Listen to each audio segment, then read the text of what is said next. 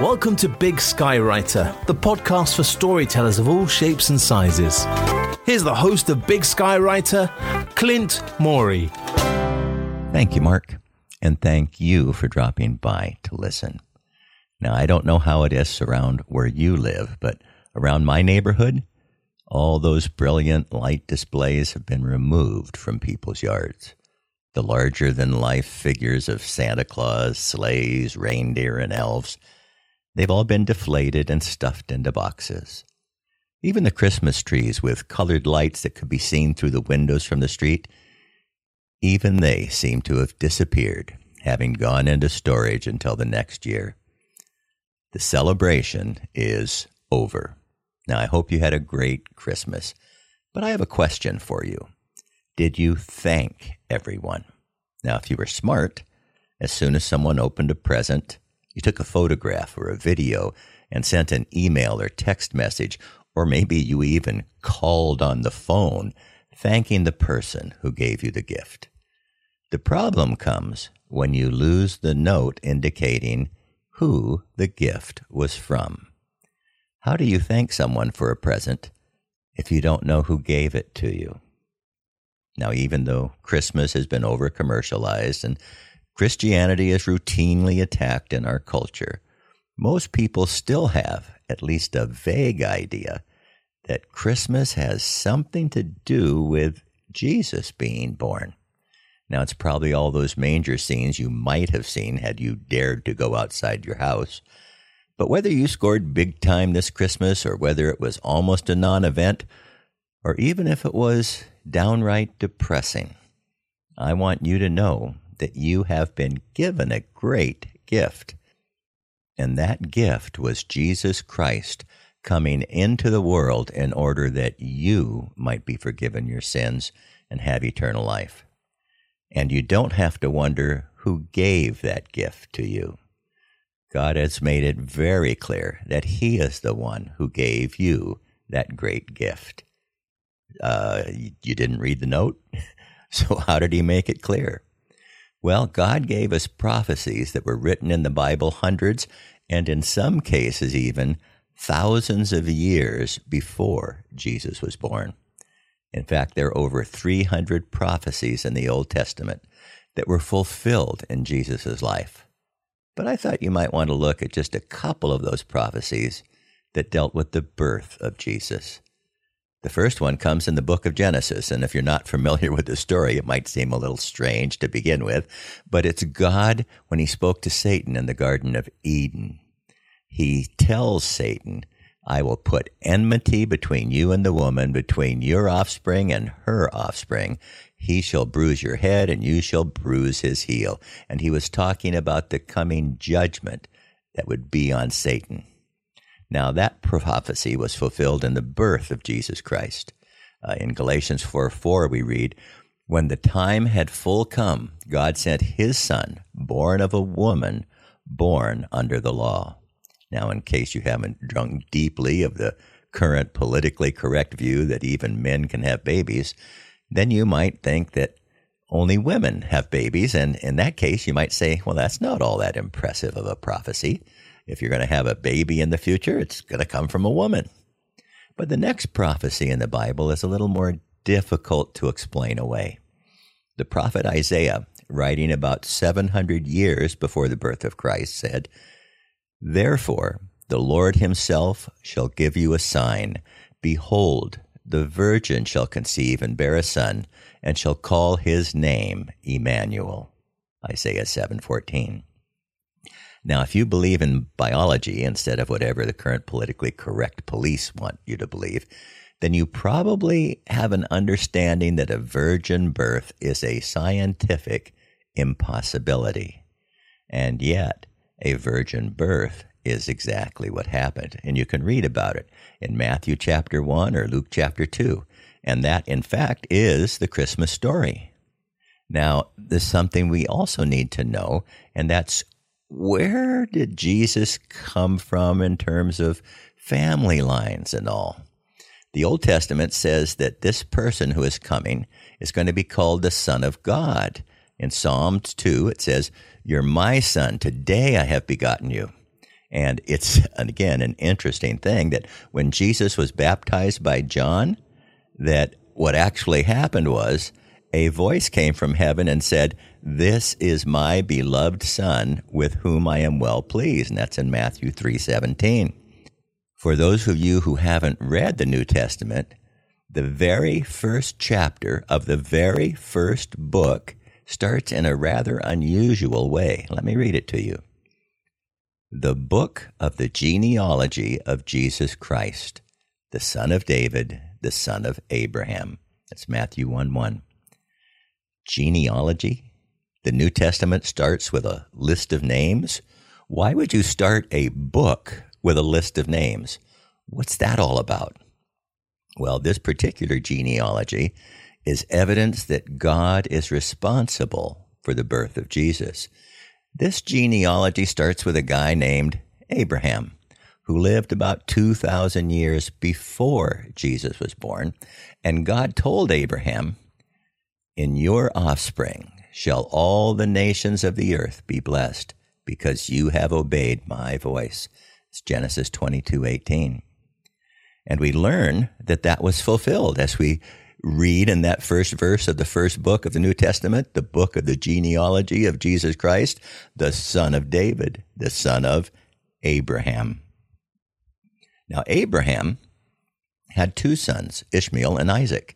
And the Lord spoke to Abraham and told him, quote, through Isaac shall your offspring be named, unquote. Genesis 21, 12. And Isaac, well, he had two sons. They were twins, Esau and Jacob. Now, Isaac preferred Esau, but God saw that Jacob would receive the blessing. And it was said of Jacob, A star shall come out of Jacob, and a scepter shall rise out of Israel. That's in Numbers 24 17. Now, Jacob had 12 sons. And that's a lot. But when he was old, he gathered all of his sons together to tell them what was going to happen to them in the future. He went through the list and said, this is good and this is bad and all this kind of stuff. Well, to one of his sons, Judah, he said, the scepter will not depart from Judah, nor the ruler's staff from between his feet until tribute comes to him, and to him shall be the obedience of the peoples. Genesis 49:10. And the prophecies continue. One deals with a guy named Jesse. The prophet Isaiah writes, There shall come forth a shoot from the stump of Jesse, and a branch from his roots shall bear fruit. And through the prophet Jeremiah, again written about 600 years before Jesus was born, we learn that the Messiah would come from the line of David. Behold, the days are coming, declares the Lord, when I will raise up for David a righteous branch, and he shall reign as king and deal wisely, and shall execute justice and righteousness in the land. That's in Jeremiah 23 5. Now, I want you to think about this. The genealogy from Abraham to Jesus covers about 2,000 years. Now, I don't know how far you can go back in your genealogy. Uh, I can think of, okay, my mom and dad, my grandparents, and I never knew my great grandparents, but I did hear a story or two from my mother's mom about her dad. So that's about as far as I can go, which is four generations. The genealogy of Jesus given in the Bible stretches back 42 generations. And God told the world that Jesus Christ would come through those particular people. Now that's incredible. Imagine yourself. Imagine if someone picked out your ancestors from about 2,000 years ago. We're talking the year 21, not 1921, but 21. Can you imagine if someone was able to go through your list of ancestors and point to the individuals that would lead directly to you. Would you be impressed? That's what God did with his son. He let everyone know who Jesus' ancestors would be. Now, God is awesome. But it wasn't just genealogy. God also told where Jesus would be born. The prophet Micah gave this prophecy about 700 years before Jesus was born, eliminating all the cities of the world except one. But you, O Bethlehem Ephratah, who are too little to be among the clans of Judah, from you shall come forth to me one who is to be ruler in Israel, whose coming forth is of old, from ancient days. Now, that's a great prophecy. It identified the city where Jesus would be born, but there was a problem. Mary, the one who's pregnant, and Joseph lived in a place called Nazareth, not in Bethlehem. So, how could that prophecy be fulfilled? Now, for some reason, we don't know, uh, but again, think of it. God said this is going to happen.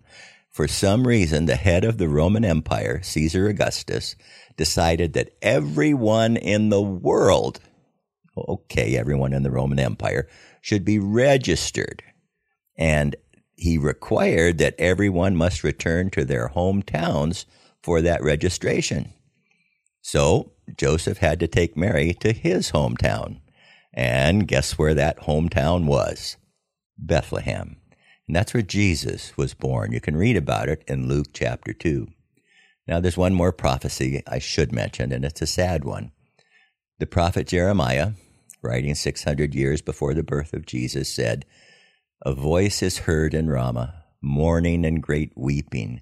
Rachel weeping for her children. She refuses to be comforted for her children because they are no more. Jeremiah 31 15. In Matthew chapter 2, we learn that Herod, who was the political leader of that part of the Roman Empire, heard from the wise men, you know, the story, okay, of the wise men. They came through and said, Oh, we're looking for the Messiah. And that really bothered him. And then they told him, and that Messiah is going to be born in Bethlehem. We're going to go there and give him a bunch of gifts. Well, Herod didn't want to face any competition. And this Messiah guy sounded like competition to him. So what Herod did, he ordered that all the male children in the region of Bethlehem, two years old or younger, be killed. And I can't even imagine how the people must have mourned and wept for their babies. It's a sad story, but again, it's part of the evidence that Jesus is God's Son. These events were all predicted by God so that we would know that Jesus coming into the world as a baby in a manger was not an accident. It was an important part of God's plan to reach you. So, whether you had a Christmas that brought friends and family together, or you had a Christmas all alone, know this God loves you, and He sent His Son to earth so that you might have eternal life with Him. John 3:16 says for God so loved the world that he gave his only Son, that whoever believes in him should not perish, but have eternal life. You couldn't have had a better gift. Now, there are more than 300 prophecies in the Old Testament that were fulfilled in Jesus, and I just shared a couple that dealt with Jesus' birth. But those prophecies were given hundreds and in some cases thousands of years before the birth of Jesus. Why did God do that? Why so many prophecies? Now, I think there are a couple of reasons. First, God reveals that He alone is God.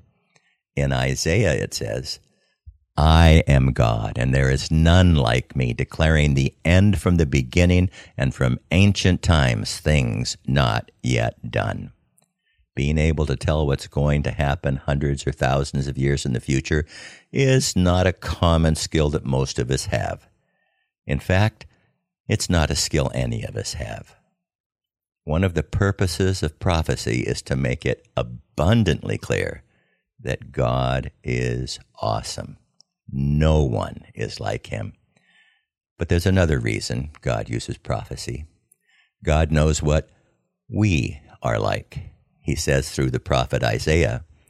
The former things I declared of old, they went out of my mouth and I announced them. Then suddenly I did them and they came to pass.